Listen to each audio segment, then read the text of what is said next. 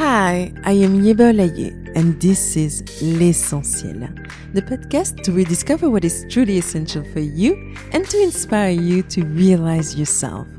I am the founder and creative director of Yeba, the luxury handbag brand for modern ambitious women like you.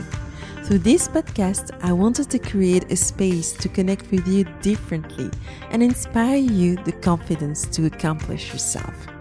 Through each episode, we will meet incredible women of the world from here and elsewhere entrepreneurs, thought leaders, creatives, artists, seekers, or new geeks. We'll talk about their beginnings, the choices they've made, the path they walk through to realize their dreams, and those little things, routines, and beliefs that really made the difference for them. Finally, what's truly essential is to How about answering this one today? The podcast is available on all platforms, so remember to subscribe. We started in French, but we'll have more and more episodes in English. So enjoy listening. Bonne écoute! Today, I am with Astrid Regout. I mean, literally. We are both living in Brussels, so we decided we would meet to record this episode. It was such a pleasure to take the time and listen to these spontaneous, enthusiastic, positive, and driven women. Astrid was only 30 when she became managing partner of Rue Blanche, a beautiful, contemporary, ready to wear brand well known for decades in the Belgian landscape. They have nine stores and a web shop, but also some retailers all over the world. Together with her sister Aude, they are running the family business funded by their mother. Life of entrepreneurs, leaders. At such a young age, it's not always easy, especially when you want to take care of the legacy of your family. It was so interesting getting to know Astrid and understanding through her wise words how taking responsibilities and staying positive can lead you to fantastic and sometimes unexpected positive outcome a beautiful and passionate conversation to listen to. Take a tea, sit down, and enjoy this conversation. Bonne écoute! Hi, it's Astrid. I am so happy to welcome you on the podcast L'Essentiel. We're doing this interview in English because uh, your community is quite, you know, you have people speaking Dutch, French, English, and we thought it could be the best way to have everyone on board. Yes. So welcome and uh, thank you for having me. I think we're going to have a nice time. So can you introduce yourself for the people who don't really know you? Me. So I'm uh, Astrid Regout. I'm uh, 33. Uh, what can I say? I'm um, Belgian, born and raised in uh, in Belgium. I currently live in Brussels with uh, my husband and my two-year-old daughter. Um, and I'm currently uh, the managing partner uh, with my sister Aude uh, from uh, Rue Blanche, who's a ready-to-wear contemporary yeah and this uh, is belgian brand. this is exactly the topic we're going to talk a lot about because um, what you're doing with your sister is quite great. It's a beautiful family story and um, i think it could be nice for people to understand um, how you can take this legacy and bring it through something very contemporary. But I'm talking maybe too much. Can you just um, share with us your background? Well, what have you studied and what were the different steps you went through until you made this decision to to lead uh, your family business? It's a a story. Uh, we have time, but yes. but um, I would say like at, at first like so many people were already like saying ah but so when you're gonna grow old you're gonna take over your mom's company. Everybody kept saying that and i was like no no i'm, I'm not gonna work for my mom. I don't want to work for my mom. I want to be uh, yeah i want to follow my own path and uh, i want to figure out what is it that i want to do. And so after high school I even decided to go to England to okay. uh, pursue a one year foundation. So it's kind of a year where you touch everything about art. So it's like fine art, photography, uh, visual communication, design. It was really interesting to touch a little bit of everything. Okay. Uh, and then the second semest- semester, you could really know what you wanted to explore a bit more. Uh, very, I would recommend everybody to get out of the house after high school, Yeah. like to, if you have the opportunity uh, to go abroad, to learn a new language, to get outside your comfort zone, get out of your parents. Uh, um, Protection yes, and- just yeah, uh, yeah. find yourself as well. Like, who are you? Uh, you've been following the school path, you've been following your parents' path, or a little bit like people dictating a little bit, ah, what you should do.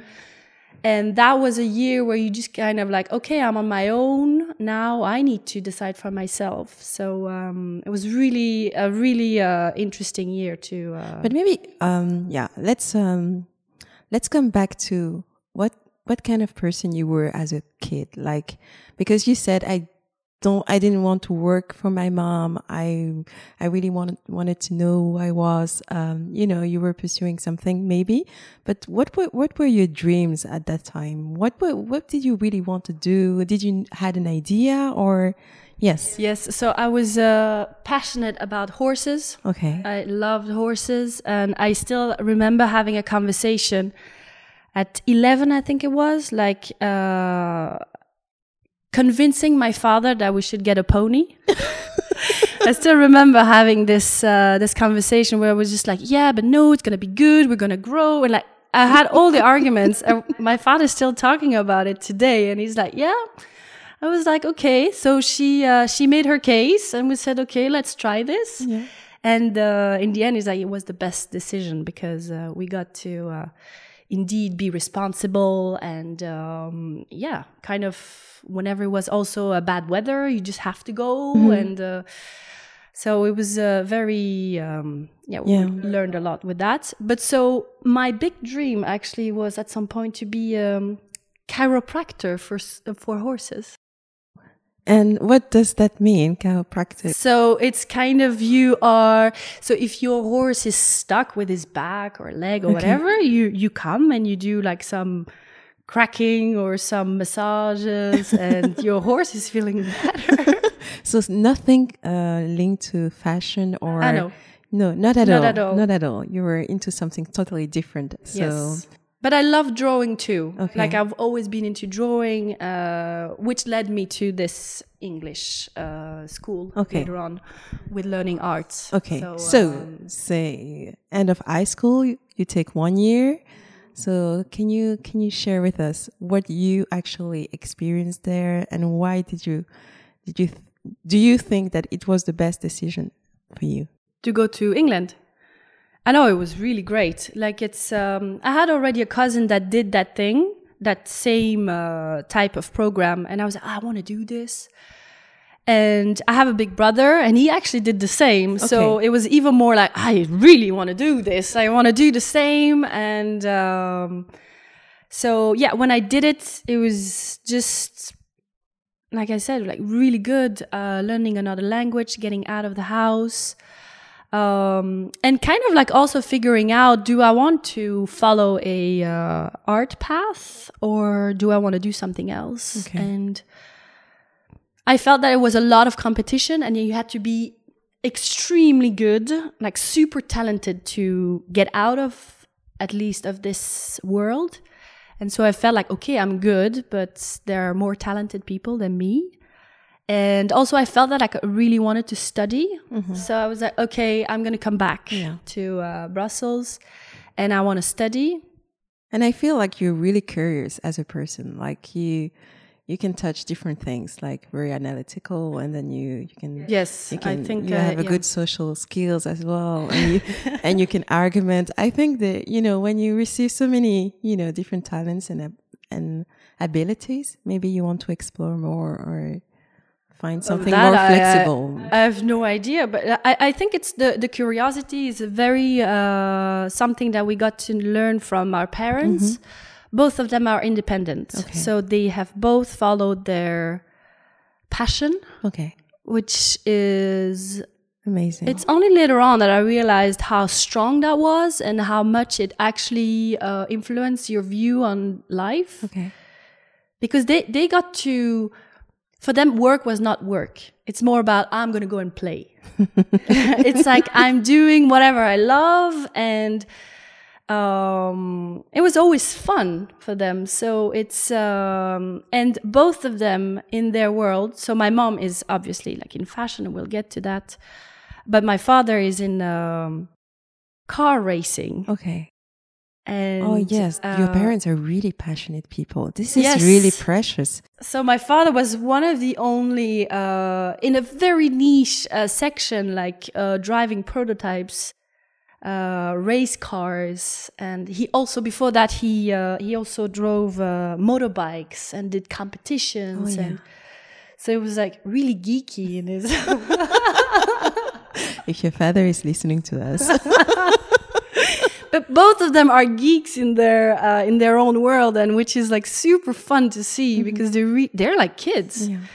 And so both of them have always been like super curious about everything. Like they're entrepreneurs, so they curious about life, about everything that's going around and never taking anything for granted, never never settling down for anything and more about come on, let's go further. Let's have a look. Okay. Let's do something else. And what can you do about it? And um so uh, yeah, Yeah. I I, th- I got a part of them. I think by being curious and uh, the three of us. So my brother and my sister and, and me were all like three, like curious and we're three independent. it's in your DNA some, some Yeah. somehow. So So after uh, after England, I decided to get back to uh, come back to Brussels Okay. to study. yeah, what did you study? Uh, and so I was like, okay, I want. What did I want to?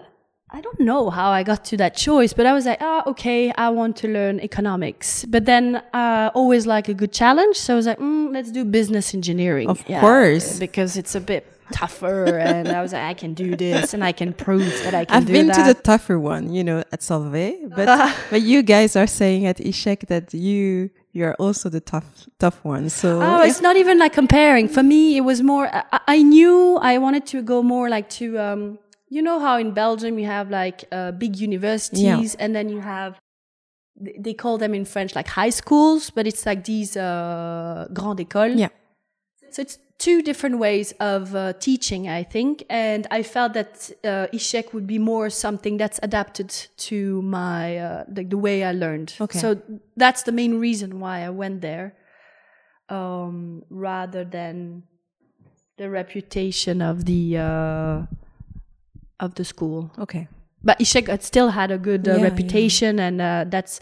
But I think it was more okay. I want to study economics, and then there you had two programs. And then you went for the Uh, moon. and then I went for the for the hard one, which I still don't understand why I did that because I'm such a marketing girl and I didn't have any marketing in uh, my whole um, in my whole uh, bachelor. Yeah, but you know, same story for me. I went to Solvay Business School, but I I was kind of a you know creative person, but locked inside of a you know um, you have to to do the hardcore things like finance. Finance is the the best best ever choice that you can make. But still, I when I graduated, I I took some majors in marketing because it was more me, you know. Yes, but still, you were like, you cannot be at Solvay and pick marketing. What are what are you doing? So you know, I took my majors in finance, but I I couldn't give up on marketing, so I had both. But do you imagine the power of society Yeah. by saying like, "Oh no, marketing is not good. You should do." yeah, it's yeah, such it- a it's super. pity. s- Yeah, it's super strange, like the way how things are organized. But But the world, I've, Anyway. I, something I would like to say is that I, I have the feeling that the world has changed and that people were creative, who are doing marketing, are actually the one who are driving the business today. A brand is a strong brand because there are people who are creative, retelling stories, knowing their customers, audience. And I think marketing has taken the power over finance.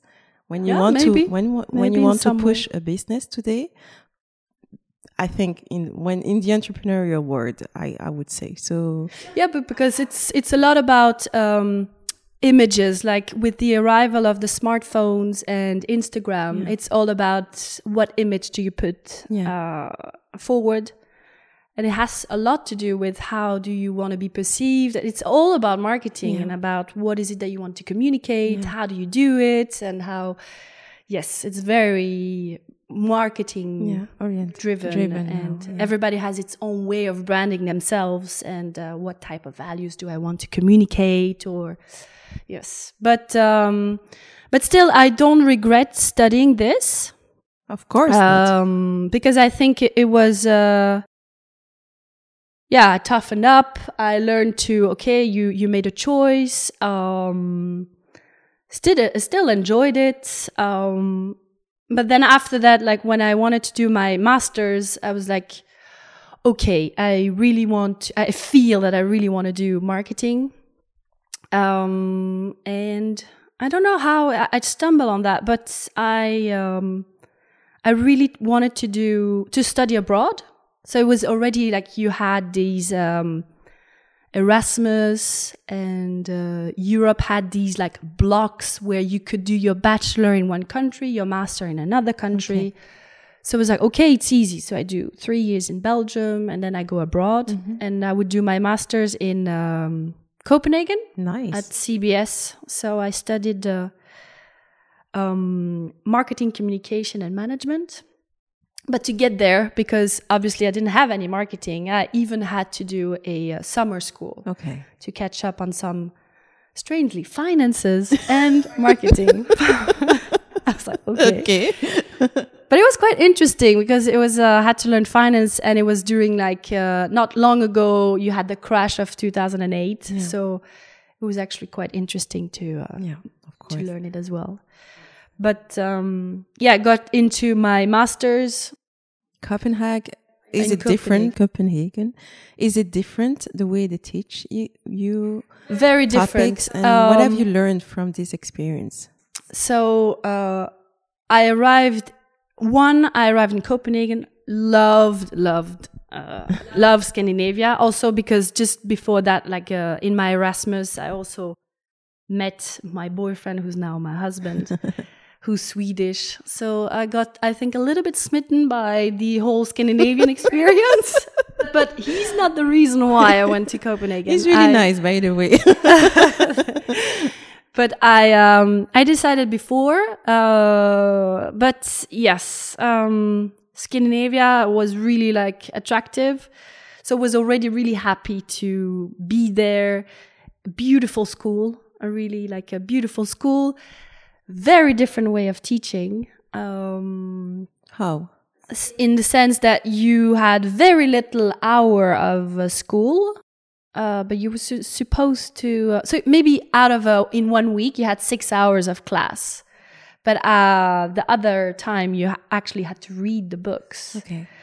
which is different with um, my bachelor where you were 28 hours in class and then you were doing very little at home until you had your exams and then you were all doing it in one go which is called like a blocus. Like a block everything into your brain which i don't think it's a smart way of uh, learning but um, i had a really hard time in the beginning to adapt to the uh, it's a it's an English way of uh, teaching, which is very much about you come to the class, you're already aware of the subject, and you're more there to ask questions to the teacher. For me, uh, I was more like about okay, the teacher is right, uh, whatever he says is right, and which is very a Latin way in our countries, like the teacher's always right. As in Scandinavia, it's more about Your critical mind, and you you have to to develop an opinion, Yes. ask questions, and uh, Yep. arguments sometimes in order to have a point of view. They're maybe Exactly. developing. Yes. So when I, I came to exams, they were like, "So okay, um, so what do you think of this and that?" I was like, "But why do you ask me my opinion?" I was like, uh, "You can care? ask me the definition of this. I know it, but don't. Um, you can't ask me my opinion. I have no idea. What are you it's like? Just so I had a really really hard time in the beginning. I even had a book about how to learn, how it works to actually learn uh, in the Danish system. Uh, also, their point system is like super effed up, but that's something else. But um, yeah, so cultural differences, but still made a lot of friends, international friends. Um, got to learn subjects that I really liked, and because I like also a challenge for everything. They uh, during the masters they were also like presenting the CEMS, uh, which is a international uh, management uh, master. So it's like a double degree, and they were presenting it, uh, and I heard of it because I had some friends that already applied for it, and I was like, okay, I can go to the presentation just to be curious about it and. I was like, oh, maybe I should try to apply, and but not even thinking about like, okay, but if you get in, like, how are you going to do this? Um, and their main requirement was that you had to already be able to speak a third language. The strength about being a Belgian, which is, I think, so understated and which is actually a strength when you're Belgian is that you already speak two languages your mother tongue and then the other language which is French or Dutch. And then you're abroad and you already speak English. And so I was like okay but I speak Dutch so that's easy. And uh, they were requiring you to do an internship. And I was actually quite like, I was already doing one so I was like, oh, why not? Let's do this. Mm-hmm. I applied for it, did the interviews, but never really actually thought about like, it was more of a game. Okay. And I even went to the interview. Actually, I was thinking about that. They, uh, they commented on that later on. I came to the interview. I had like a blazer and then I had a mini skirt on. Okay. So you were really like I'm really, freestyle. like, I really don't care about how I'm going there. yeah. and I had this like blazer and I even had a bow tie. Why do I remember that? Anyway, Wonderful. and I had this like mini skirt and and like some boots. I came to the interview and then I could really see that they were looking at me in a really strange way. And I had- did my interview, all good, or all, all right. Then I got to know that I got in, and it's only later on at one of the parties that the CEMS was giving that at some point one of the um, one person that was in the um, Jury or in the jury that was ah, so you're the girl with the mini skirt. I was like, uh, what? He was like, yeah, we thought I was like so strange that uh, you came in and you actually felt like, okay, like I come and uh, Let's see. yeah, it's just, uh, and also to know that, so the CEMS program is a very um, business, uh, corporate Okay. um, type of program. So it's yeah, big companies, and so if you if you can categorize that, it would be like yeah, people going working for big companies. Uh, men are suited up, women are also suited up, but like with uh, with yes, the skirts that are maybe under the knee yeah. or these kind I of I see the type like yes, uh, it's this you know, big four companies or Yes. you know, strategic consulting Exactly. companies. Like they, yeah, they have their ways, and you, Yeah. you just came bold, you and So yeah, I was, it's only afterwards I was like, okay, so I actually really did not understand what I was like getting in myself in into. there. I was like, what am I doing? It's just later on I was like, okay, now I get it. Why? I was like, why did I do that? but then you get the. I mean, at the end of the application, you get the so uh, yes, I, I I got in. Um, great. Congrats. Thanks. But uh, with uh, looking back at it, I would say that um, I would actually not do it again no, why? because um, What have you learned that you didn't like, and you you think you are rethinking about the, the whole um, experience? I think it's uh, very much linked to the um, my character and also the fact that I didn't know by then, but I'm quite entrepreneur, like entrepreneurial or and so Sam's being like this business world, they're very much pushing for the big companies, the big four, but also when you're doing marketing for the big marketing communi- uh, Advertising companies. companies and, yes, so it's a lot about L'Oreal, Ah, okay. Um, yeah, the big ones. all these like the real big ones. Yeah. And the thing is that I felt that it was a lot of pressure because it's very ambitious people. So you want to do things good. So you look people around you. People doing CEMS are quite ambitious people. Um, and so they're putting themselves quite a lot of pressure on. And I couldn't, um, I kind of felt the pressure. I was like, okay, uh, but uh, Astrid, you need to step up. Um, uh, they're doing internships here and there in the right companies, and you need to have a good CV if you want to have a good job. And so uh, it's for me it was a lot of pressure, um, and I think I uh, maybe got a little lost about. But what is it that you really want to do? So looking back, I'm just like, I think I would have done as well, but without doing that. Okay. The only really positive thing about that program was that um, we had to study abroad with this uh, master.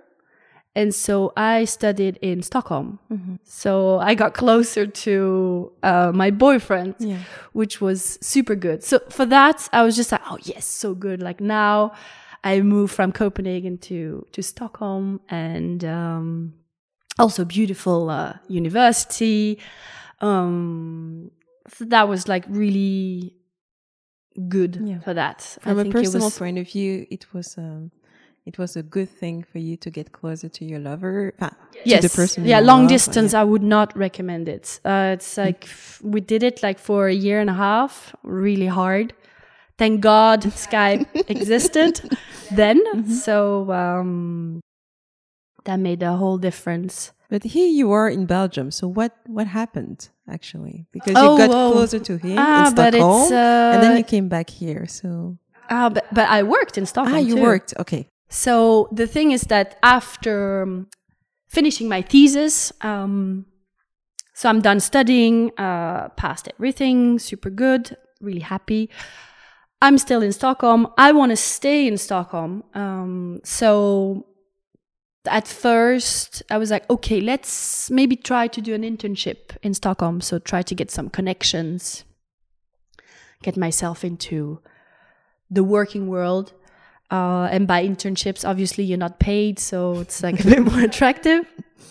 But and I really wanted to go. Uh, I was applying to different like fashion companies because I was still drawn to them, and um, so I applied. I, I got into Acne Studios. Okay. so it was Nice. really yes. It was a Nice move to learn at the beginning.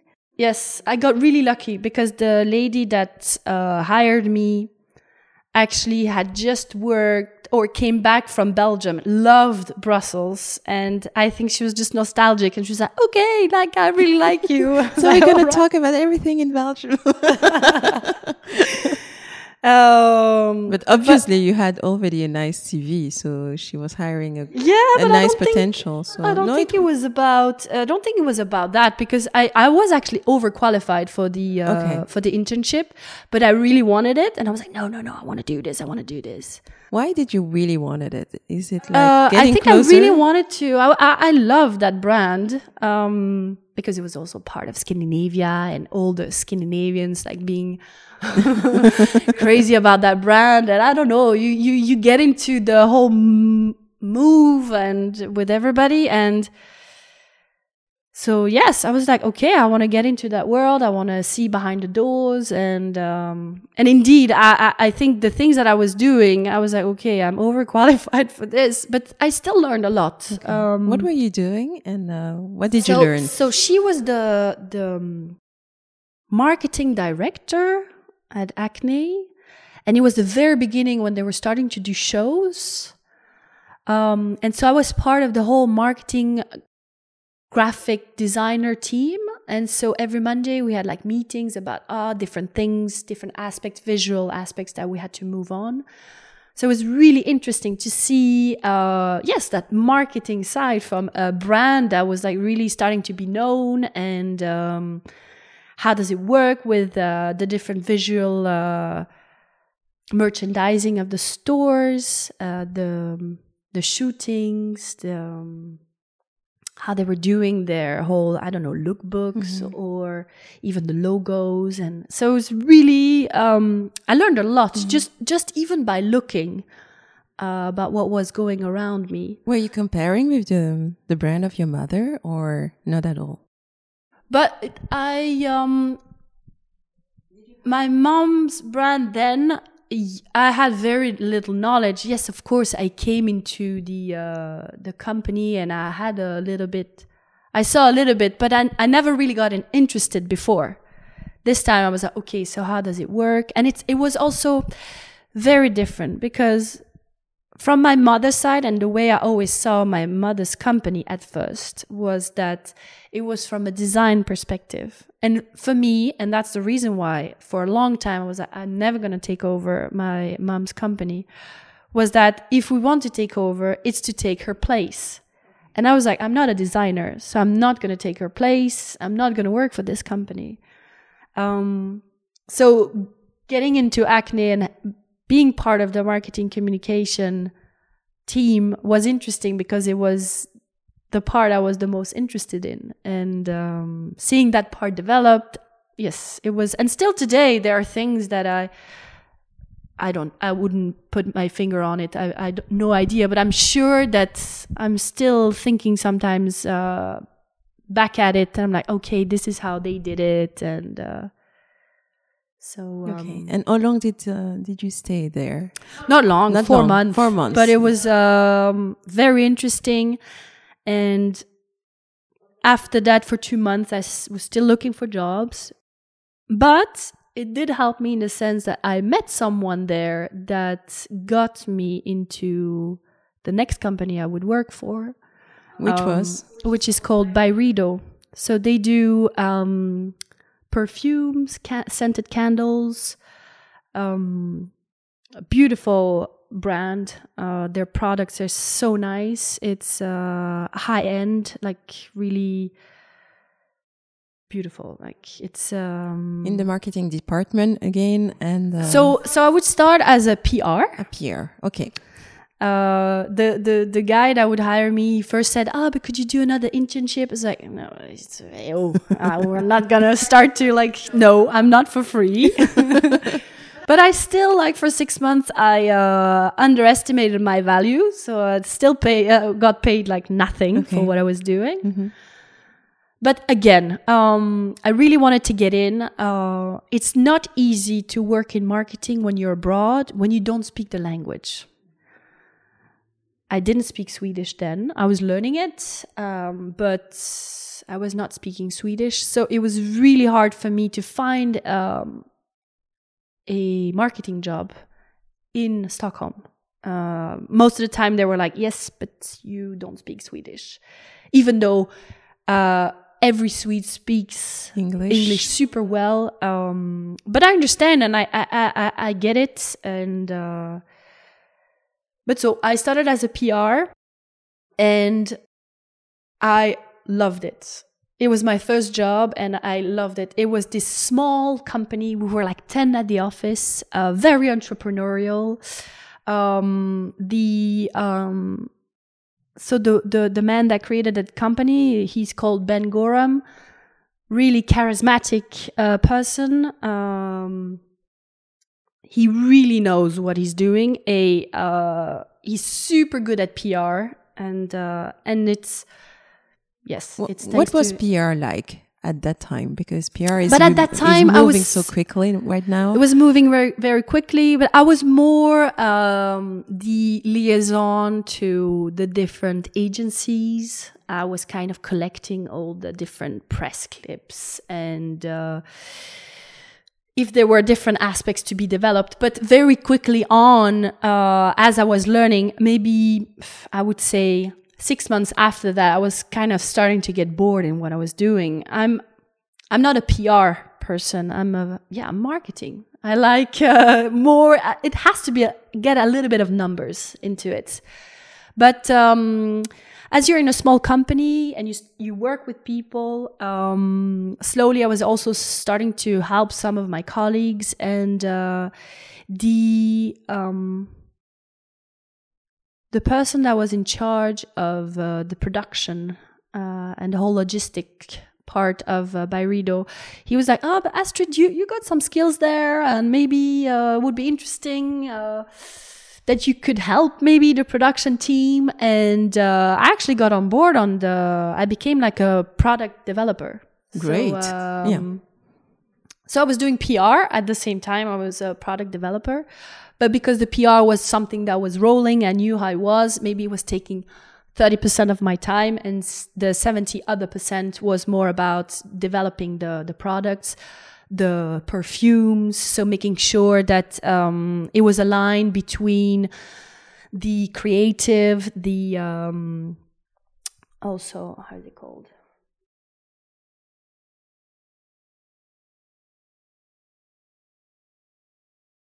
The creative and So it was like the creative.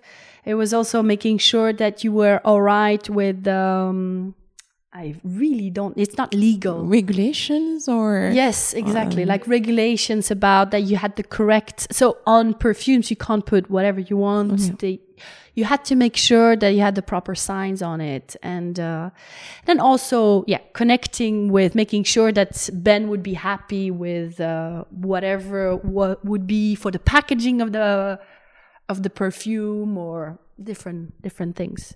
But really, really interesting. Um, really. Um, also being a curious person, always wanting to do more. Um, I was happy to to do this. Um, so I worked in that company for a year and a half, and uh, yes, just happy to be in Stockholm, being in the Swedish life. Uh, working for this beautiful company, and when people are like, "Oh, you work for Byredo," it kind of like, "Okay, so this is a This beautiful something, brand." yeah. It's like people really like it, and uh, um, and being product manager over there and uh, learning from a yes, learning. We also went to France and Paris to see how the different uh, the, how the product was being developed. It was really interesting to see where you had the lines where they were producing the the different uh, perfumes. Just seeing the background of this mass production is just really impressive. Um, so really, really good. but only one year and a half. What happened after that? Uh, Um, what happened was that the brand was growing so much that uh, it's been bought up. ah, So, so yes, it's been uh, it's been bought up um, because this brand was like growing so big, and then uh, now it's actually part of the group that also has Diptyque. So it was meant to be something uh, bigger, and with that they were restructuring, and also by that time my manager was in production uh, one time we were in france and uh, with another friend of mine. I, I got to um, meet over there. And he was like i'm not supposed to tell you this girls but you need to find a job. You need to find another job. They, they, they're gonna they, they're gonna get rid of us so they, you need to find something else and uh, if you want i can i can help you find another thing but uh, but just so you know you need to get out. So that was like kind of like a, a really explicit warning about you need to get out. And so I was like okay back into the process of trying to find a job. And um, i was really like trying to stay in uh, stockholm because i loved it. I love to be abroad and then again, a little bit like what uh, what happened with um, when I moved from Acne to Byredo. It's thanks to my um, production manager that he was like, "Oh, Astrid, I actually know I have this perfect job for you, and I think you would really like it." he was like, "The only downside is that it's in Belgium." oh, too bad. I was like, come on, I, I want a job, but I do not want to get back to, uh, I don't want to come back home. I don't know why. Um, and I can, uh, I realize that it's, I have a lot of friends that I've moved abroad. That as soon as you come back home, it's like a failure. It's really strange. It's a very, very strange. You just like, no, I don't want to come back home. I don't want to get stuck. And, um, and it's this thing about like you're fighting and, um, and then again, I was like, okay, I'm curious. Um, you know what? This can be a good training for finding another job. So I might as well just go to this interview and uh, just, uh, and uh, and if he says that I might like it, let's see. So I was already like going there with like really heavy feet. I don't know if you say that in English, but like We really like. Yeah. Yeah. If Ah, I have no. to. I'm gonna I'm doing this because I'm curious and because I think it's interesting as a training and to see and so I really went there by I don't care. Again. I really don't care. But um, so already that uh, so it was um, a company called Omega Pharma. okay. So already has nothing to do with Nothing. fashion Nothing. or any of the lifestyle kind of brands. So that was already one thing where I was like, okay. But it was about being a brand manager. So really much um, what I wanted to develop as well because that's what I studied and I wanted to get better at it. Um, and so I get there. One, it's an hour away from Brussels. So I'm just like, okay, doing the road every day, no way. I was like, no. So it's pharmaceutical and it's an hour away and it's in Belgium and it's very far away from my boyfriend. So I was like, no way. So, and I get there and, um, and I start to do one interview and then I do a second one and then a third one, then a fourth one. And then in the end, it took me like four hours just like talking, blah, blah, blah, blah, blah, blah, blah, and whatever. Um, and I was like really at my ease. And it's only after I was like, okay, so the first person that I met was actually the COO of the Okay. group. But I don't know, it's because I didn't care and I didn't know who he was. I was just like myself. So I was like, okay, yes. And I was like, anyway, I don't care about this. I didn't say it. huh? I was still committed. I still got uh, stayed professional and like okay and But you were you were relaxed, no pressure. Yes, you were yourself, exactly. authentic, and uh, And so, um, and when I got out of there, I was like, Oof, this is gonna be tough. I hope they didn't like me because they liked me and they want here me. I am trapped. Uh, um, yes, because I was like, I kind of liked it. I kind of liked it. I kind of liked it. And with all these, already all these, uh, bad, uh, kind of argumentation in the beginning, I was like, wow, I'm still convinced. So I was like, ah, I really hope that, uh, I, d- I didn't make it. And that same day, I was actually flying back to Stockholm and I was just boarding on the plane, got a phone call and they're like, oh, by the way, we really liked you. So, um, how much, uh, did, how much are you making now? And it already like negotiating the salary. And I was like, whoa, whoa, whoa, wait, two seconds. I was like, and suddenly you have to be on, um airplane mode. So kind of like shut off from everyone, kind of like two hours with your own thoughts. And I was like, oh shit, they want me. And I was like, I have to go back home, have to have a conversation with my boyfriend that, yes, like by then we, we've been together for, uh, already like five years, I think, four or five years. So it's, it's not just about me just deciding, okay, I'm just going.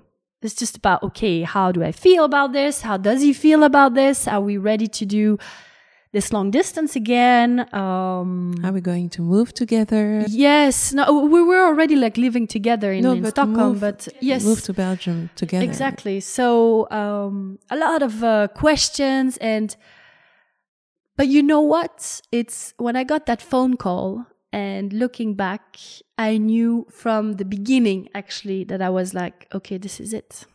I already had made my my decision. I knew I was like, this is what you need to do. And it was more about I had to prepare for the conversation to have with uh, with Alex because I didn't want to feel selfish. but it was actually really selfish of me to say, you know what? Uh, and, and, later on in the discussion, Alex was like, "Yeah, but Astrid, you already made up your mind, so you you're trying to convince me. But the thing is that I have no choice. I think uh, you're gonna leave anyway." Um, and I was like, uh, "Yeah, I think this is gonna be it." Um, and from that moment on, it went really fast. So I moved out of Stockholm in one month. So after that, one month after, I was back in Belgium in a new job, back at my parents, far away from my uh, my boyfriend. Um, and I was starting in November. So Still enthusiastic, or was it like a mixed so feeling? I was very sure. I, I was um, very certain of my decision. I was like, this is what I need to do. How did you know? I'm asking, know, it was I'm like, asking the question because we have many people listening to us and, you know, they have dreams, they want to, to do things, they, they have their gut feeling, but they never follow it. They keep on being rational. Or did you know that this was the good move or next move for you? It's this yeah deep feeling this deep voice inside you and and also because it's been um, years before that that I tried to stay as much as possible in Stockholm. But it's I think it's been a build up after a couple of years where I was like, okay, finding a job in Stockholm, I have tried. It's not easy. And now I feel like I want to do something for myself and I need to do this, even though um, it was actually really hard. Uh, like I said, I left everything. Uh, I left everything for doing this, and um, but I had to listen to that voice because I was like, if I don't do this, I'm gonna regret it, and I need to do it. And at least you know what? Do it for six months. You're not happy, you go back. But you need to do it. Don't regret uh, taking this decision. Do it. Nothing is permanent. Um, try it for six months, one year. If after one year you're still not happy, just leave. Go back. Just, but you need to try. And I knew I had this deep voice saying, like, you need to do this. And indeed, I was really unhappy in the beginning. It was this new job, so a lot of pressure. Um, and I could really see that I was unhappy. Uh, even my parents were, got really scared. I was just like, I can see you're not happy. What was the problem? I, the fact that you were far away from Stockholm and your boyfriend, the the colleagues, the topic. What what made you feel I think it was uh, the uh, rapid decision, everything that went really, really fast. Definitely being uh, far away from my uh, boyfriend was really tough. Um, also, now we're both working, so seeing each other meant that we could only see each other during the weekend. It's not like you can, when you're a student, sometimes you can extend it, like uh, with a Friday to a Monday, or no, now you, you have a job. So it's more like strict times when you're traveling, uh, you have less time. Um, so I think like being far away from Alex was like the toughest, really, really hard. Um, I was also really depressed about the fact that I was back uh, no, that, that was that was quite okay because they they are very uh, free and give you freedom. So it was really much about um, yes, being back to Belgium. For me, I was like I I I saw myself like living in Scandinavia, and uh, I was starting to speak Swedish then. And uh, for me, I was like almost okay, yeah, I'm Scandinavian, which is not true. you look like a Scandinavian if you want. I got I got a lot of that, and I'm always like, mm, oh, thank you. That's, you could trick um, us, really. but it's uh, it's really much about yes, leaving that. Uh, don't forget, yeah, when I worked for Byredo, I loved my job and my life and. Uh, everything that was there it's it was about okay this is my life now and this is what i wanted to do and so being back home, far away from your boyfriend, um, in a company that was not very entrepreneurial, uh, far away from everything. I was we were in the middle of the fields, um, and not very sexy in terms of uh, yes, no location. You're not in the city anymore. You're a lot in your car. Uh, you're driving at least two hours a day. Um, which at first I was like, I'm never going to be able to do it. I'm never going to be able to do it. And strangely, you get used to it. Yes. You, you develop new habits, new focus, new, which is crazy. Which is I- crazy. Yeah, I know. It's crazy. I still can't believe I did that. Um, but so no, it was really about um, yeah. Um, But what have you actually learned from this experience? Um, because we know that I- today you again, you're working I, for Rue Blanche, um, but what what did did it bring to you? Was it a nice decision you made? Were you Yes. satisfied? uh, in the end, I, I, I loved that job too. I uh, I learned a lot. Um, I had a really good, uh, great boss also to work with. We're a great team. Um, it was really, really interesting. Like no regrets of doing this. Um, I was also happy to see how is it to actually work for bigger companies. So for, on, on that aspect, at least I would have never doubt about oh but how does it work in big companies and now i know how it it is and and then i knew i was like okay i'm i'm better fitted for smaller companies but i still um yeah i i really really liked it and if it wasn't for Rue Blanche, I think I would have still been there. It's just two years later that the Rue Blanche file came on my table, and Let's discuss about this file. Yes. What happened and how did you make this decision to actually move into the family business, take over your, your mother's work or work together with your mother? What happened? And, uh, so it was in and you have your sister next to you. So Yes. tell us everything.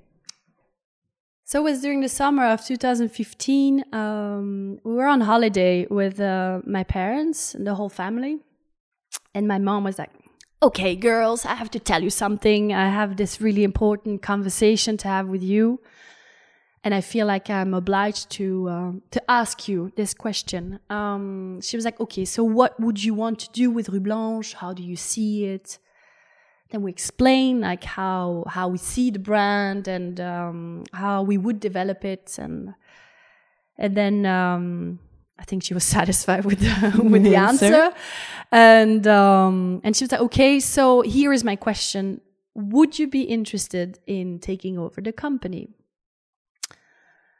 and then with my sister we look at each other we're like uh, yeah. She was like i'm, I'm not asking for a que- uh, an answer right now. Uh, she was like i think you guys need to do your due diligence. You need to go and talk to everyone ask your questions uh, know what are you getting yourself into and uh, what are the different challenges that you will have to face. And so during that summer we um, we dug into the different numbers we dug into like what were the different things that we needed to do what's the plan and um, Was your sister also a marketing person? What's her background?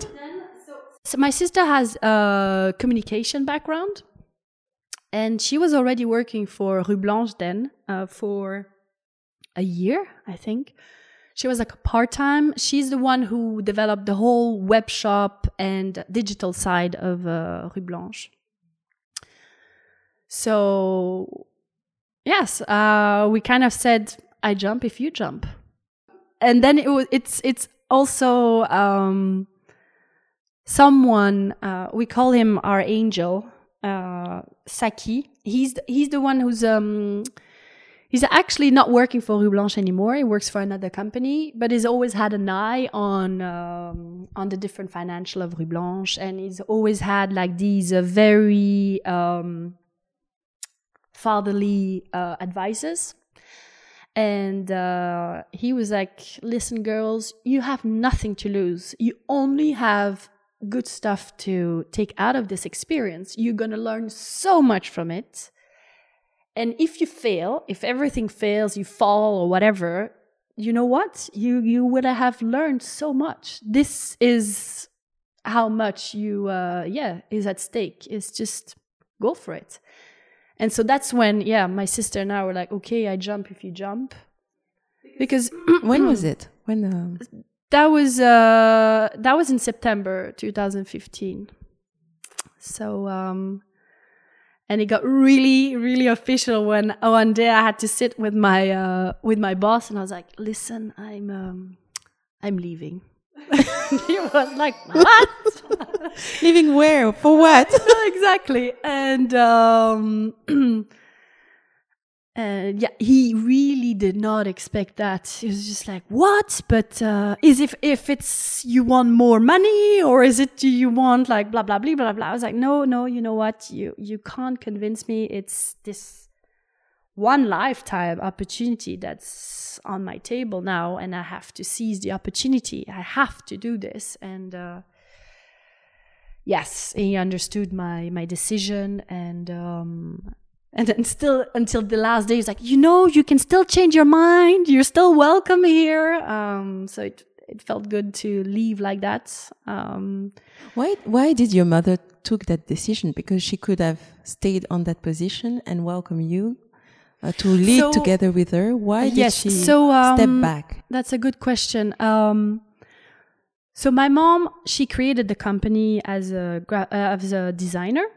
So really doing whatever she what she loves, like designing, developing, and uh, so the reason why she stepped back was um, she's a designer and built this uh, company as a designer and she was surrounded by a lot of great people, so she could still do whatever she loved, which is designing and developing the collections. And uh, then she got surrounded well with people that took care of the rest, with sales and accounting and uh, production and all these other parts, and um, which made the company still exist today. And uh, but she she felt that something had to change within the company, but she felt she didn't have the tools. She was like, I can feel something is wrong, but it's not, I don't have the tools to um, fix this. Uh, yes. So, and the proposition that came on the table was very um, business marketing, uh, a very uh, business and marketing proposition, which was uh, talking about it earlier, which was a completely other view on taking over the company. And um, so for her, she was like, "Yes, I can really feel that we need to." um, take care of this like differently and tackle the problem differently. And so it would be interesting to have you girls on board to um, to fix that, To lead the So, uh, boat and uh, yes, and um, and bring it into the new era because it was really the beginning of uh, exactly social media, digital marketing, Yes. and um, everything was going more. I mean, quick. Yes, and um, by then, so in uh, 2015, so by then, like already you had like the crisis that hit. Um, smartphones, like you say, like smartphone and social media, web shops were starting to really develop. Um, and we really had to work on um, making sure we had a strong brand. So when we got on as well, we kind of restructured a lot in terms of the way things were done. So by then the company was 28 years old and everything had very much been done exactly the same way for 28 years. And, um, it needed to change. and also because the, the company was not like the, the numbers were going down. It was like, so definitely meant that something had to change. Something was wrong and someone had to actually um, dig into what was the problem and lead also the company, give a vision. What was your vision, you and your sister? Because I, I think you discussed together, and we tried to you tried to bring something together. So, what did you want to do, and what what were the points you tackled, and the changes you wanted to bring in? Yes, the big changes we wanted to do is that we wanted Rue Blanche to be a more international brand. Um, and to also have um, to remove the dust from the uh, the brand. Some people said, "Ah, but Rue Blanche is a brand for old people." Okay.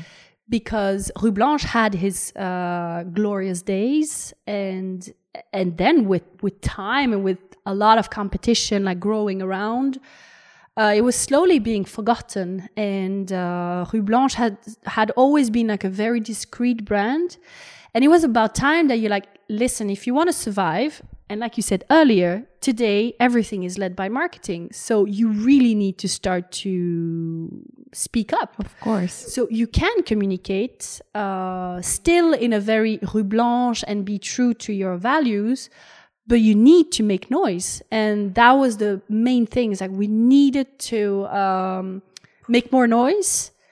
Uh, we needed to uh, review how the collections were. So we even worked all the way up to what is it that we're presenting in the collections. But also we could not forget that uh, most of our revenue was really like coming from our dear and thank you so much loyal uh, customers. And our loyal customers, uh, we had to face that. We're like, okay, but they are on an average age of 50. So we have to accept that and we have to respect them also. So they have daughters coming. Yes, but, but, but still, um, we had to it's it's very very strange and we're still doing it that way and and i think when you're learning marketing they say no it's either or you have to decide mm-hmm. uh, but we've always had this really hybrid way of approaching the brand by we want to respect the um, clients that we have today which is under brackets older according to me, who's like 33. But uh, even though 50 is like really not old. Um, and also to the fact that we're like, okay, but we want to uh, bring a younger view to the brand where we're just like, okay, we're targeting women that are 35 plus. So we're very aware that it's, um, working women, independent, they have families, uh, and they make their own money and they have the power to offer themselves like quality uh, items. And they will have these rue blanche pieces where they will always look uh, like cool with an attitude and relaxed. Um, so but also the strength of rue blanche. So that's very much about marketing who buys it and where you are. But the great thing also about Rue Blanche and the, and the clothes is that you can actually dress a girl from 15 all the way to 95, 100 years or whatever, and it will fit. It's such a timeless uh, brand that a young girl won't look like an old lady and an old lady won't look like an, a young girl. I fully so agree. I really love, uh, you know, it's kind of minimalistic, but also you a bit Swedish in the influence sometimes, I think, but uh, the colors are really playful. Yes. That makes it a little bit different. And also I like the fact that you kind of um, still have this uh, discreet, elegant way of approaching yes. your, you making noise, but it's still always in a very kind, nice, caring way to your with your audience and you're telling nice stories also. Right. But then what are the values of Rue Blanche and also what are the messages or the message you want to carry on? Uh, but so uh, Rue Blanche um, is uh, a modern. So like we do have like four values, which is uh, uh, like being modern, being refined, being uh, humane, and uh, have integrity. So we uh, almost have the same. Also, that yes, there's a we do align on a lot of things uh, with the brand. I can I can tell that. Um, and so with these values, um, it's really about if we were to describe Rue Blanche, we're just like, okay, it's a woman that's looking for modernity, like being modern, uh, being uh, timeless and elegant, uh, but still having that simple side to things. and uh, without overcomplicating things, um, whatever her age. So it's yeah, it's uh, with a little twist. It's uh, being uh, timeless with a twist. And what is uh, incredible is that it works in a very universal way. You know, you can appeal to um, Asian culture, you know, American, Yes. European. I mean, it's kind of uh, the threats of a woman, but where, where, wherever she is on this Yes. planet, which Yep. is great. And um, how did you, how did you make it? Um, you know, when you arrived, you started to change the way you're working internally. How did you grow the brand into an international brand? What were, where were the, what were the main steps Um, for the people listening? You know, who still have a small brand, or maybe want to grow it, but still stay stick to their values and um, But sticking to your vision and to your values is the most important. Like, um, never f- forget about it. Always do your decision according to your vision and to your values. And then always, like, if you have any doubts, you just like, okay, so if I go back to my values, do they, uh, do they match? Yes. Okay. Keep going. Uh, they don't, then don't do it. And especially if you um, start to build up a brand, really try to stick to that. To really like, okay, but why are you there? What do you stand for? And what makes you different uh, than uh, others? But but here also the interesting case with Rue Blanche was that the brand was already 28 years old. It was more about how do you um, sustain everything, which is a totally different way of approaching things. Because building is always easy, and my mom was always like, um, because when we're like, oh, but uh, this girl is starting her new brand, or see, this is this new upcoming brand, and my mom was always like, beginning and building is always easy. it doesn't feel, but it's uh, it's easier than Yes. um, and she's like, let's wait three, four years and then let's see the real face of that company and let's see if they actually can make it.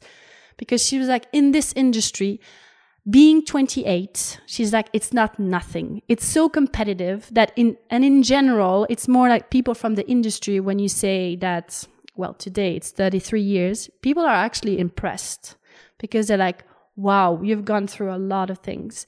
Because indeed, you always constantly have to um, uh, uh, put yourself like reinvent yourself and uh, yes, and also question everything that you do.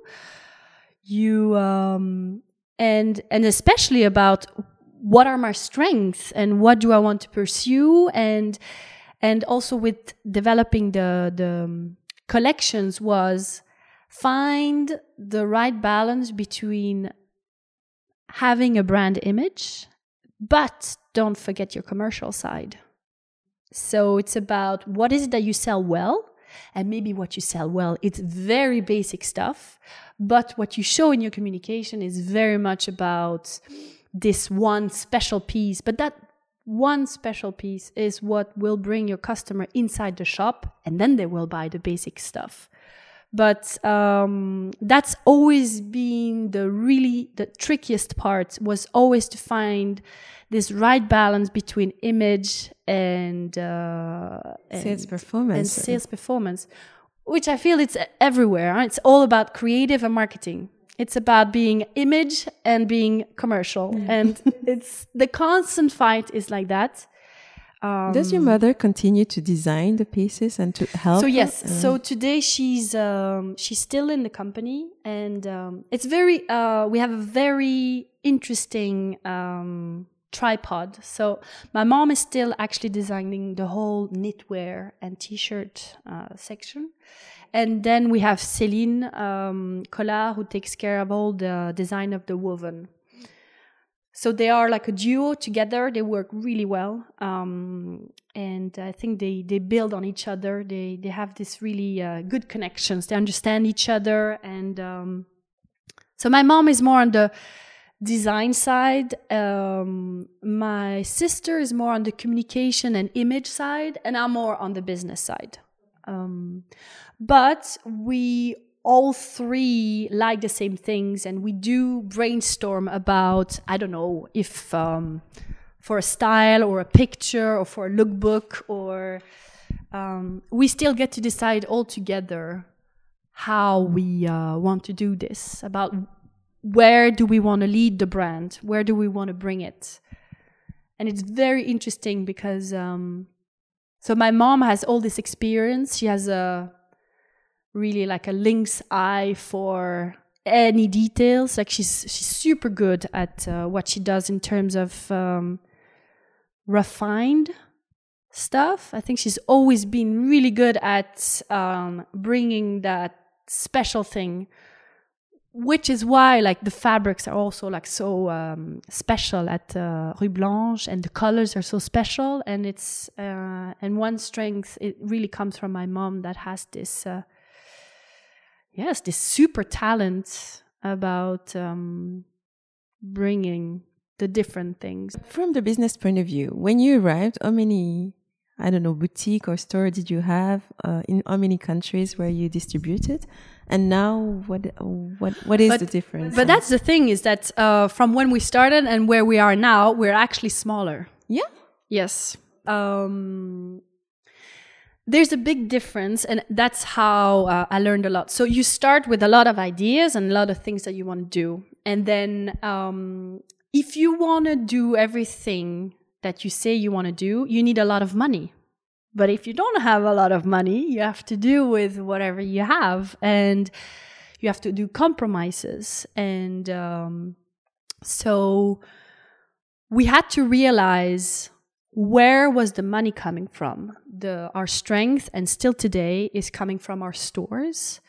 Even though we knew that we had to develop the uh, web shop side, and still in the beginning, the web shop was like a total failure. It's not because you have a web shop that it will work. It took some time to actually discover the ropes of it, to find like the right pictures, to find the right girls. How do we want to present this? Um, yeah, it took like a couple of seasons before realizing, okay, actually now it's starting to be interesting. And so it was an investment in the beginning. But um, let's say, so it was not something that was uh, visual, but we restructured all the way we communicated in the company. So we um, so we reworked the collections. We reworked the way we were communicating uh, the new collections with our sales advisors. So we started to do workshops for them to have more information about the collections, for them to also have an input into the buying of the uh, clothes for their shop according to their own clientele. Um, then we changed also the way we were communicating within the company, at the office, or between the different stores. And all of these things, it's not something that um, clients would realize, but it's it's very much in the whole process of how this company is being run. Uh, that's different. Everything is more um, tight there are no more leaks. Sometimes you would discover, I don't know, you say you discover ghosts into the cupboards. We're just like, how was this possible? And uh, how is it possible that we work that way? So it, it's it was a huge cleanup of everything.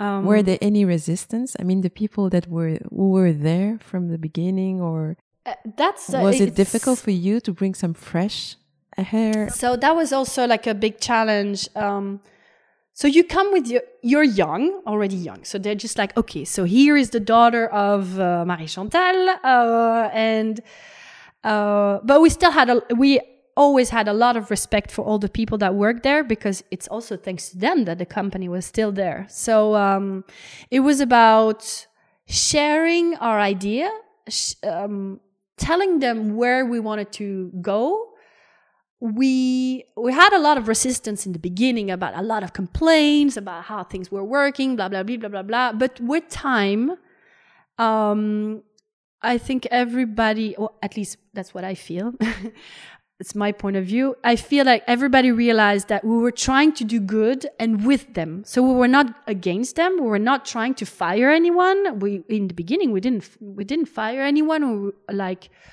we want everybody on board. This is our idea. If you're not happy with it, you can leave. But this is our idea and this is how we're going to do it. And things need to change. So along the way, now it's been five years, of course, there were some people that in the end uh, were not aligned maybe with the way we were seeing things, and some said goodbye in in a good way. Sometimes they're like, okay, listen, I'm, I'm leaving. This is good. Then some others where you have some uh, legal fights, really not fun. This discovering this like uh, HR side, this is really, really tough. Uh, but I would say that most of the people actually stayed on board, and we're also um, we're very uh, family business. Uh, we respect everyone. Everybody has its place in the company. Everybody's important.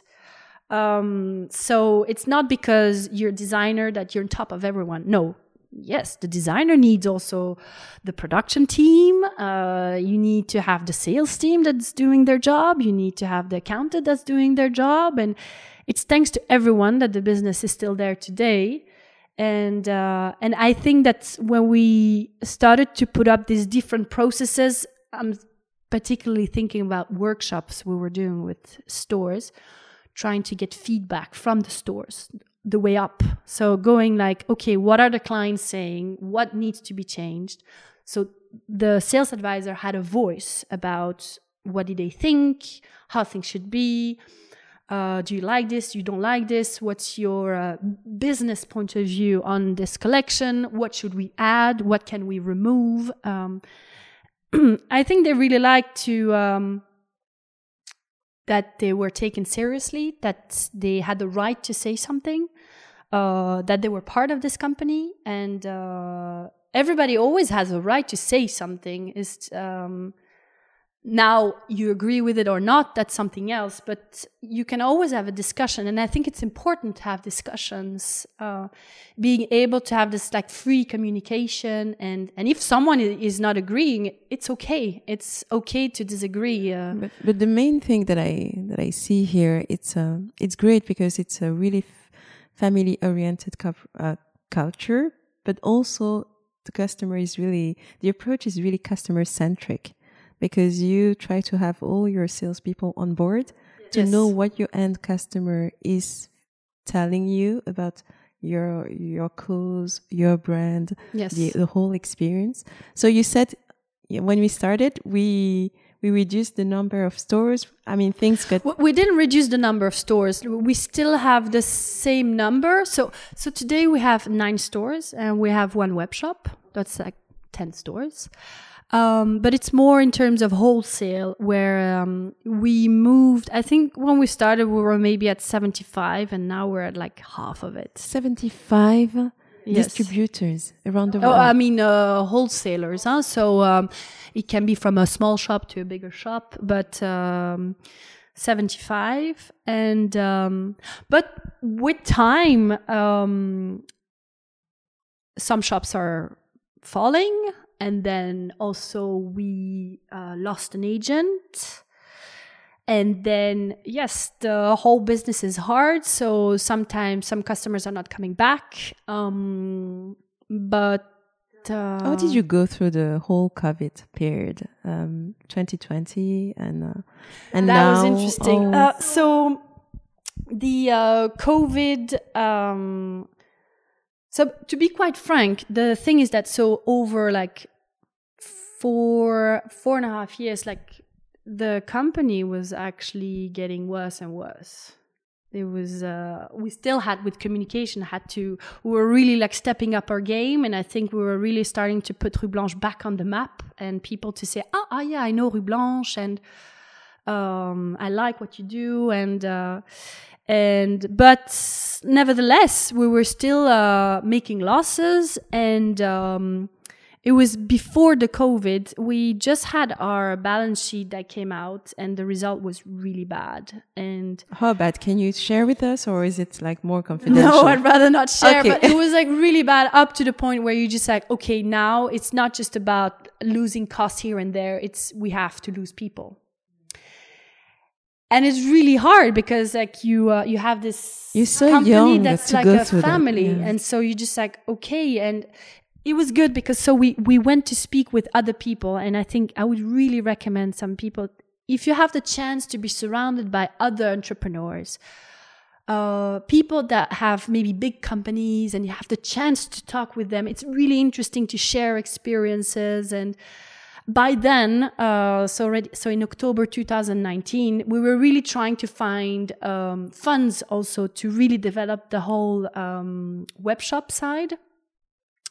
And one time we went to uh, meet someone. Um, they're specialized into buying companies, or at least they're interested in. Uh, and uh, one guy was like, "Listen, girls, here is your results. You need to you need to step up. You need to actually before your case is really interesting for someone you actually really need to um, take hard decisions. You need to yeah, go for it. You need to stop um, bleeding. Bleeding yeah you have to cut yes. cut the cost so and, uh, uh, when I, I still remember when I came out of this conversation, I was really bummed out. I was like, "Wow, this is really this is hardcore." Because yeah, you you run your business like a family business, yes. and then they tell you if you want to survive, you have yes. to get rid of some people. Exactly. This is hard. Yeah.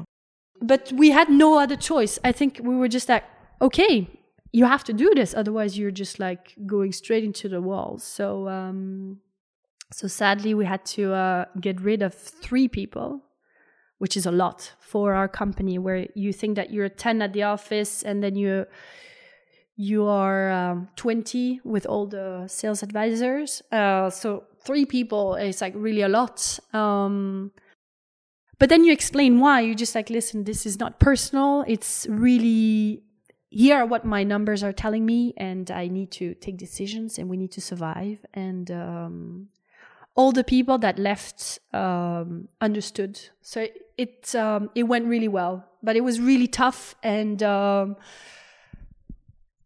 and with that, then yes, in March 2020, the crisis hit. Uh, and before that, we were trying to get investment with um, with different investment fund, public fund.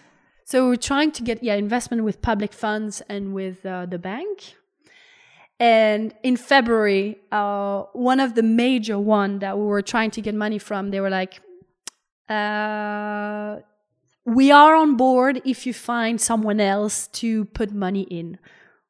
Which meant kind of like a no for us because we're like finding the right uh, partner, at least someone that wants to buy some shares of the company. You want to have the right personal fit, but it's like finding your soulmate somewhere Marriage. in that pool of people. And especially before that, uh, I didn't talk about this, but like it had been like for two years that we uh, tried to get funds and we did even go through different like business angel processes we did meet uh, different um, uh, investors and it had it didn't give any results. So when they said that they were like yeah but you actually need to find someone extra if you want us to be on board. We're just like this how long is this going to take? We don't have time. So um, what a pressure. A lot of pressure. Then crisis hit everything kind of shut down. Uh, me on my personal side, I was like so stressed out and I needed such a holiday that at first I was like, this is the best thing that can ever happen to me. Everyone is stuck at home. No one works at all. I have no choice. I have to shut down everything. So I, I just no revenue, no nothing. Uh, just like everybody on this uh, temporary um, unemployment. and then we'll see. We're just like, okay, so uh, we shut down everything. Uh, for me, it was a time also to um, to catch my breath again, to really think things over about okay, how do we do this? Um, I could um, I could really rest also. I had the chance to have the confinement at my parents and they have a big garden. And so we were all there for 8 weeks with my sister too. We we're all at my parents. And I could really spend time with my daughter She's only two, so. so she's only two. So by then she was like one and a half. So really like spend every day with her. Um, big lesson into being in the present moment, living the everyday life, enjoy the small little things, um, and then rethinking everything about the company where you just like okay so like every six months let's go back to rethinking everything. Uh, and um, but really about okay let's let's try to survive and do this. And um, after two months then uh, so that public fund the, the family flemish public fund that's kind of said no they said yes, but um, had this great opportunity for us. Um, they were like, oh, so we are launching Corona loans. So one, we are providing loans to companies that have been had difficulties with the COVID time, and you don't need to have a counterpart of the bank.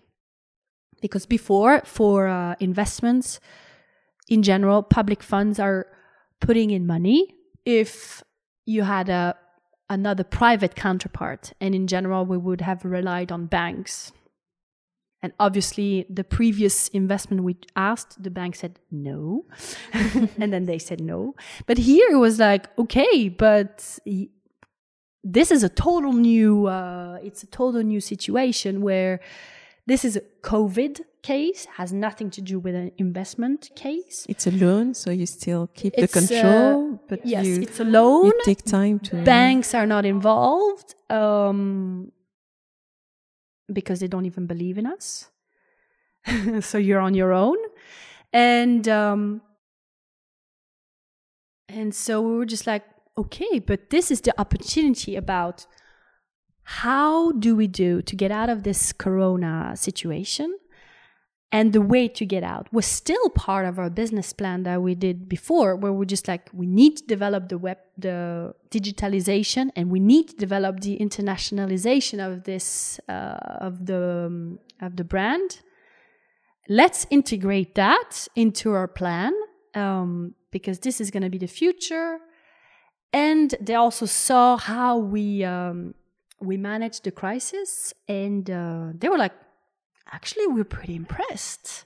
We're like okay good. They were like yes because you um so you managed to um you managed to really like take everything into your own hands. Uh we were really lucky uh, by then that and because it's thanks to the fact that we already took decisions in October 2019 so before the crisis we already took decisions that were important for our survival. And then with time and then COVID kind of delaying everything, we were just like, yes, but this is getting better because we are laying off people, so it's going to be costs that are going to come down, and uh, and we're giving here, uh, giving you here a business plan that's going to give you, that's going to develop the whole company, and we get to do what we wanted.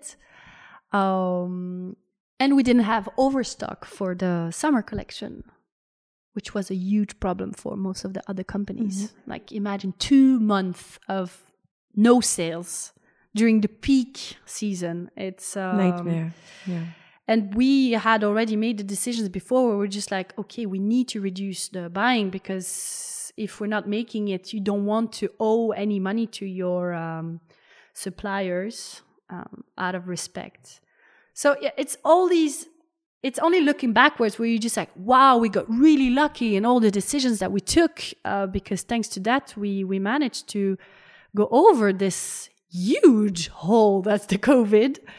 Um, yes, and so we rebuild a new business case, and uh, and in August they were like, okay, good, we're funding this. Great. So we got money. We Congrats. actually got. Uh, that's a big, huge Oh God, step yeah. into uh, this whole um, development of the company because we are. It was. It's looking back. You just like okay, so we really had to dig deep, deep, deep into. Um, now you really need to uh, put a foot on the ground. You need to take hard decisions. And at the same time with Aude we were like okay but we need to do what's ours. Because before we were more maintaining what was there.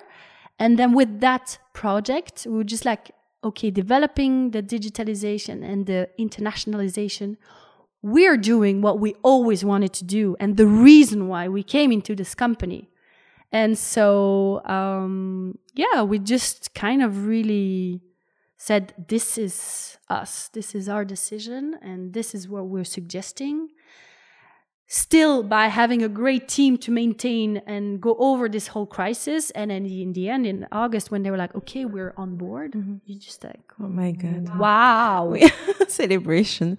But Yes. from these really hard times, what have you learned about yourself? Um, what do you think is the main um, lesson that you kept from all this?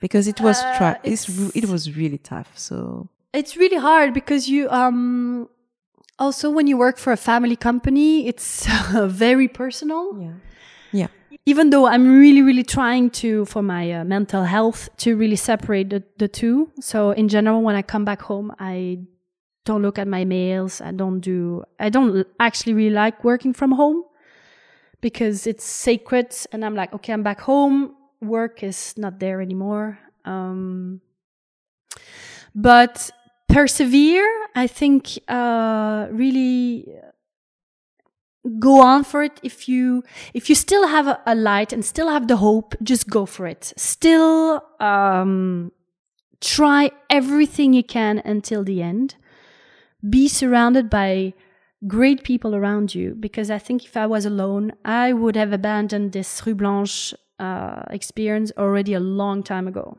like I think it's a personality thing. Every two years, I am back into uh, questioning myself, and I always like, uh, but what am I doing here? What's my purpose? Blah blah blah blah blah blah. And um, what's your purpose now? It's no, no that, that's no. don't I don't know, but I, I mean I'm good with where where I am today. But I think it's it's thanks to having uh, my husband on my side, by having my sister on my side, uh, my mom, like my family on my side, that where you're just like, come on, you're not gonna abandon now. We've already crossed so much.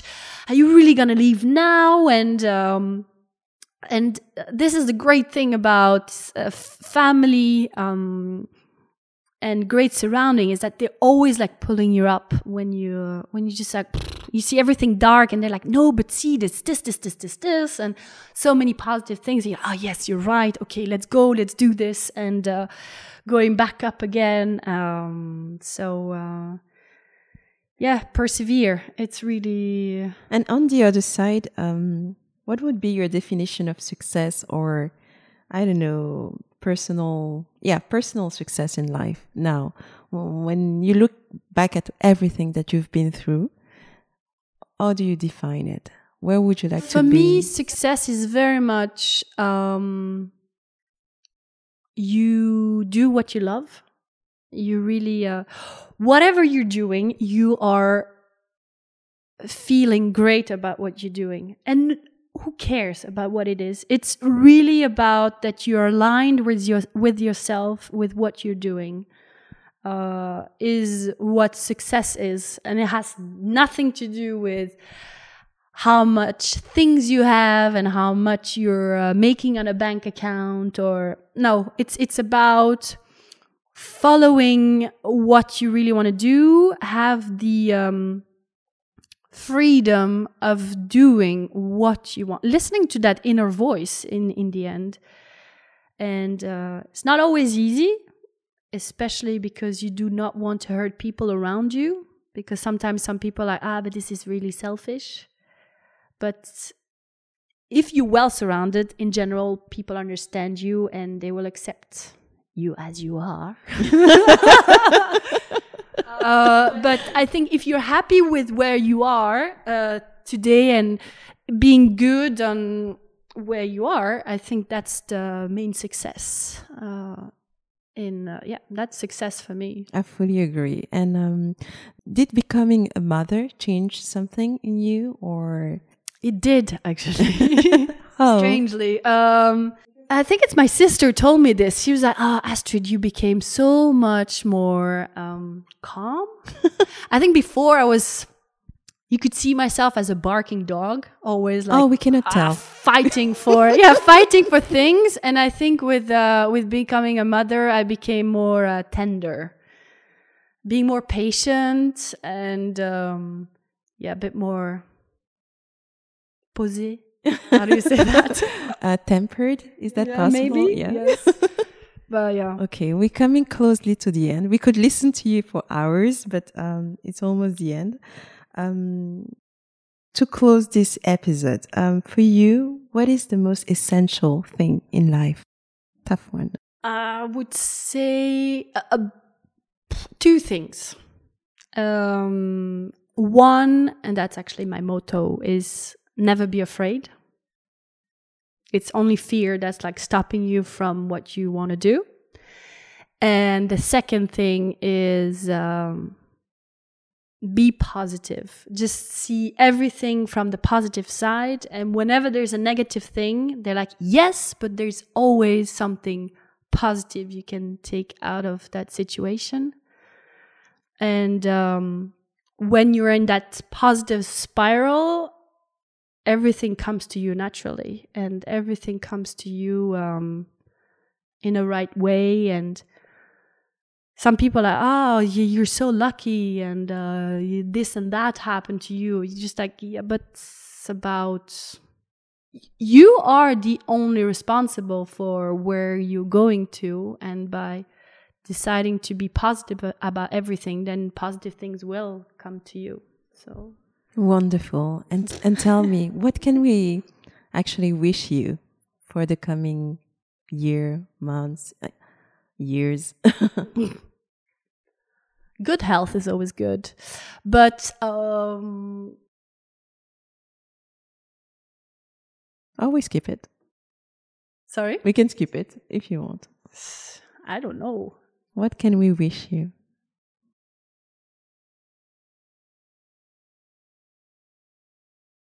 Happy life. Happy life.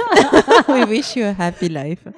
Thank you so much. It was such thank a you, pleasure. It was. Um, we learned a lot, and thank you for this great energy. We um, personally, I wish you to continue to lead this business uh, like a, a, family to to make these um, these wonderful pieces that uh, gives confidence to women, but in a very sweet and uh, you know a caring way and also to to enjoy every second of it. Thank you. Thank you. Bye bye. Thank you. Bye. I loved our conversation and I hope you had a great time too and find some inspiration as well. So, the last words if you enjoyed this podcast, join us and subscribe on the platform of your choice to receive the new episode every Friday. Also, do not hesitate to share the podcast with your friends and loved ones who might be interested. And if you find the time, you can always leave me a positive review as well as 5 stars on iTunes. This is how we will grow and reach more people. Thank you for being there each time with me. The community is growing with every new episode, and I'm so grateful for that. Time has come for me to go. See you next week, et à bientôt!